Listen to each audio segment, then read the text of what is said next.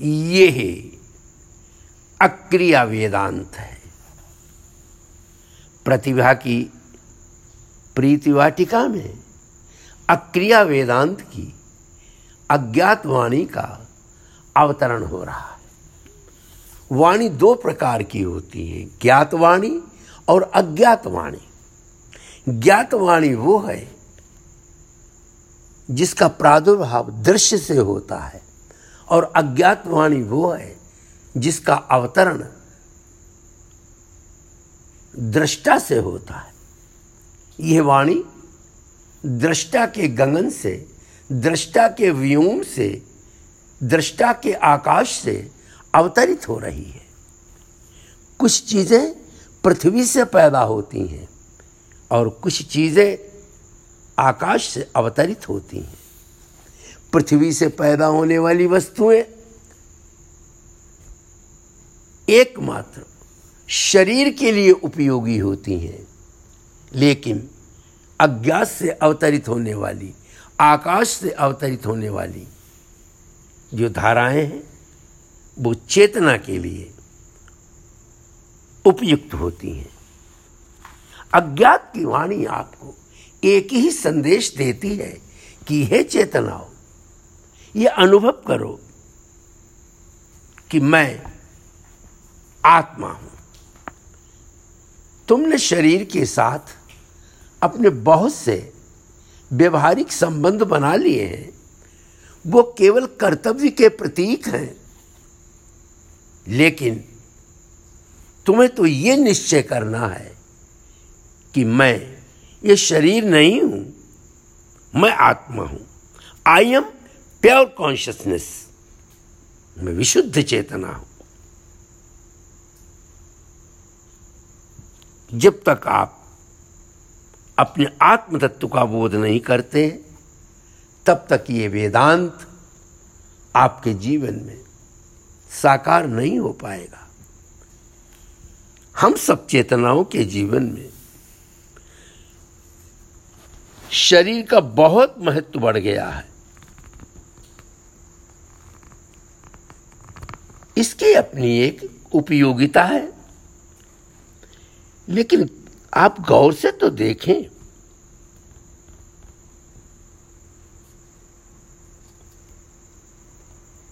किसी से पूछो, जहाँ हड्डियाँ हो, हड्डियों का ढेर हो, वहाँ पर रहना चाहेंगे? जहाँ रक्त बह रहा हो, वहाँ खड़े होना चाहेंगे? जहाँ मांस के लोथड़े पड़े हों, वहाँ बैठना चाहेंगे? जहाँ मलमूत्र बहता हो, वहाँ विश्राम करना चाहेंगे? कभी तो सोचो। और इस शरीर के अंदर है क्या? अस्थि पिंजर, हड्डियों का एक ढांचा, रक्त का प्रवाह, मांस के लोथड़े मलमूत्र का प्रवाह। इसकी एक ही उपयोगिता है कि ये दूसरों को सुख दे सके। प्रीति वाटिका के पुष्प दूसरों को सुगंध देते हैं। विभिन्न प्रकार के पुष्प प्रीति वाटिका में फूले हुए हैं। और इतने रंगों से रंग, रंजित हैं और इतने पक्के रंग हैं। वो कौन है कलाकार? वो कौन है चित्रकार? जिसने इन पुष्पों में अपनी तूलिका से रंग भरा है। इतना पानी बरसता है, ये रंग फीके ही नहीं पड़ते। और ये रंग आए कहाँ से है? कोई पीला रंग है, कोई लाल रंग है, कोई हरा रंग है, कोई श्वेत रंग है विभिन्न प्रकार के रंग। इस प्रीति वाटिका में प्रतीत होते हैं। और ये जो जीवन की प्रीति वाटिका है, ये जो आत्मा की प्रीति वाटिका है, इसमें बहुत से पुष्प खिले हुए हैं। हम भी, हम सब लोग अपने जीवन में वैराग्य का पुष्प खिलाएँ, अपने जीवन में बोध का पुष्प खिलाएँ अपने जीवन में विश्वास का पुष्प खिलाएँ, अपने जीवन में सन्यास का पुष्प खिलाएँ। शरीर ग्रस्ताश्रम में पैदा हो, लेकिन मृत्यु सन्यास आश्रम में हो। तब जीवन की सार्थकता है। ग्रस्त में ही पैदा हुए और ग्रस्त में ही शरीर छूट गया। तो फिर सदगुरु के सानिध्य में आने का आपके जीवन में क्या अर्थ है? बंधन में ही जन्म हुआ और बंधन में ही शरीर छूट गया तो फिर सदगुरु की वाणी का श्रवण करने का जीवन में क्या औचित्य है? बंधन में शरीर ने जन्म लिया है, लेकिन मुक्त अवस्था में शरीर का परित्याग हो। बंधन में शरीर आया है ग्रस्त आश्रम में शरीर आया है, लेकिन प्रस्थान ग्रस्त आश्रम से ना हो। प्रस्थान संन्यास आश्रम से हो। यह हमारी भारतीय परंपरा है। ये हमारी शाश्वत संस्कृति है कि हमको जो चार आश्रम दिए गए हैं, हम प्रत्येक आश्रम का अनुपालन करें। ब्रह्मचर्य आश्रम, अध्ययन काल का आश्रम है। यौवन का दैदप्यमान सौंदर्य ग्रस्ताश्रम में बिताने को है, और वो कितने सौभाग्यशाली हैं जो अपने यौवन की ज्योत शिखा को अध्यात्म के जगत में जागृत करते हैं। देखिए ना, सुखदेव जी का जीवन किस तरीके से जन्म लेते ही वैराग्य के प्रदेश में प्रवेश कर गए। देखिए ना, अष्टावक्र जी को किस तरीके से जन्म के बाद ही बोध के प्रकाश से प्रकाशित होने लगे। वो जीवन कितना सुंदर होगा, जिसका प्रभाती संन्यास से प्रारंभ हो जाता है।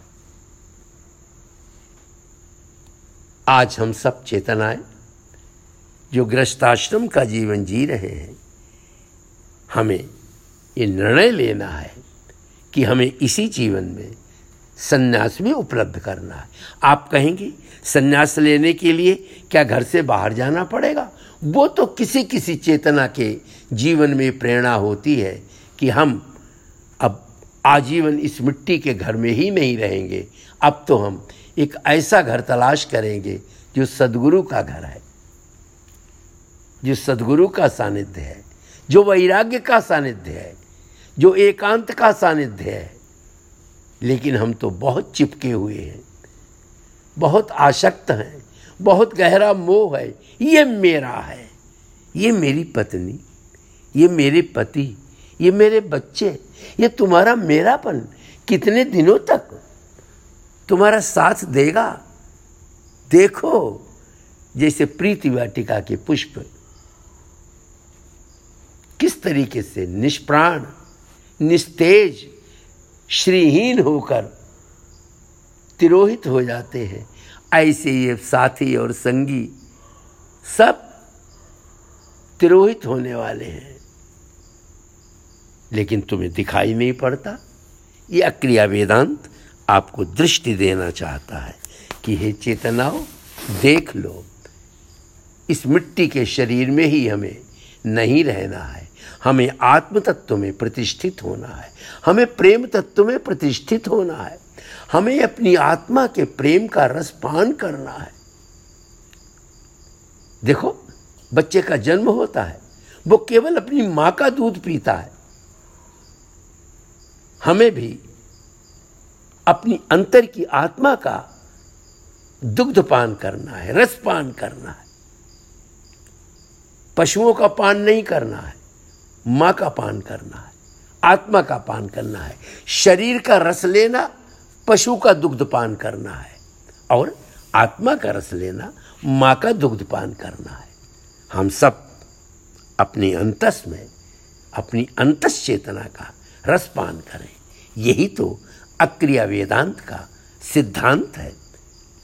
यही तो अक्रिया वेदांत आपको संकेत कर रहा है, हे चेतनाओं, शरीर का, इस मिट्टी का, इस अस्थिपिंजर का बहुत सुख ले लिया और बहुत दुख उठा लिया। कब तक सुख दुख में रहोगे? अब तो हमें आनंद में आना है, ब्लिस में आना है, मुक्ति अवस्था को उपलब्ध करना है। जब तक ये स्थिति हमारी नहीं आएगी तब तक हम जीवन में अपनी कॉन्शियसनेस को, अपनी चेतना को अनुभव नहीं कर पाएँगे। प्लेजर बहुत ले लिया है, अब तो ब्लिस लेना है। जो बाहर से लिया जाता है, वो प्लेजर है। वो केवल प्लीज़ करता है आपको। वो आपको पीस नहीं देता है। आपको तो ब्लिस लेना है और वो अंदर में है, आनंद। तुम्हारे अंदर से एक स्वर फूटे, आनंद। और वो आनंद तो तब मिलेगा जब अक्रिया में अवस्थित होगे, जब स्वरूप जब स्वरूप में अवस्थित होगे, जब सदगुरु के शरणागत होगे, तब तुम्हें वो आनंद मिलेगा। अक्रिया वेदांत आपको अंतस में प्रतिष्ठित होने की प्रेरणा देता है तत्वमस्य।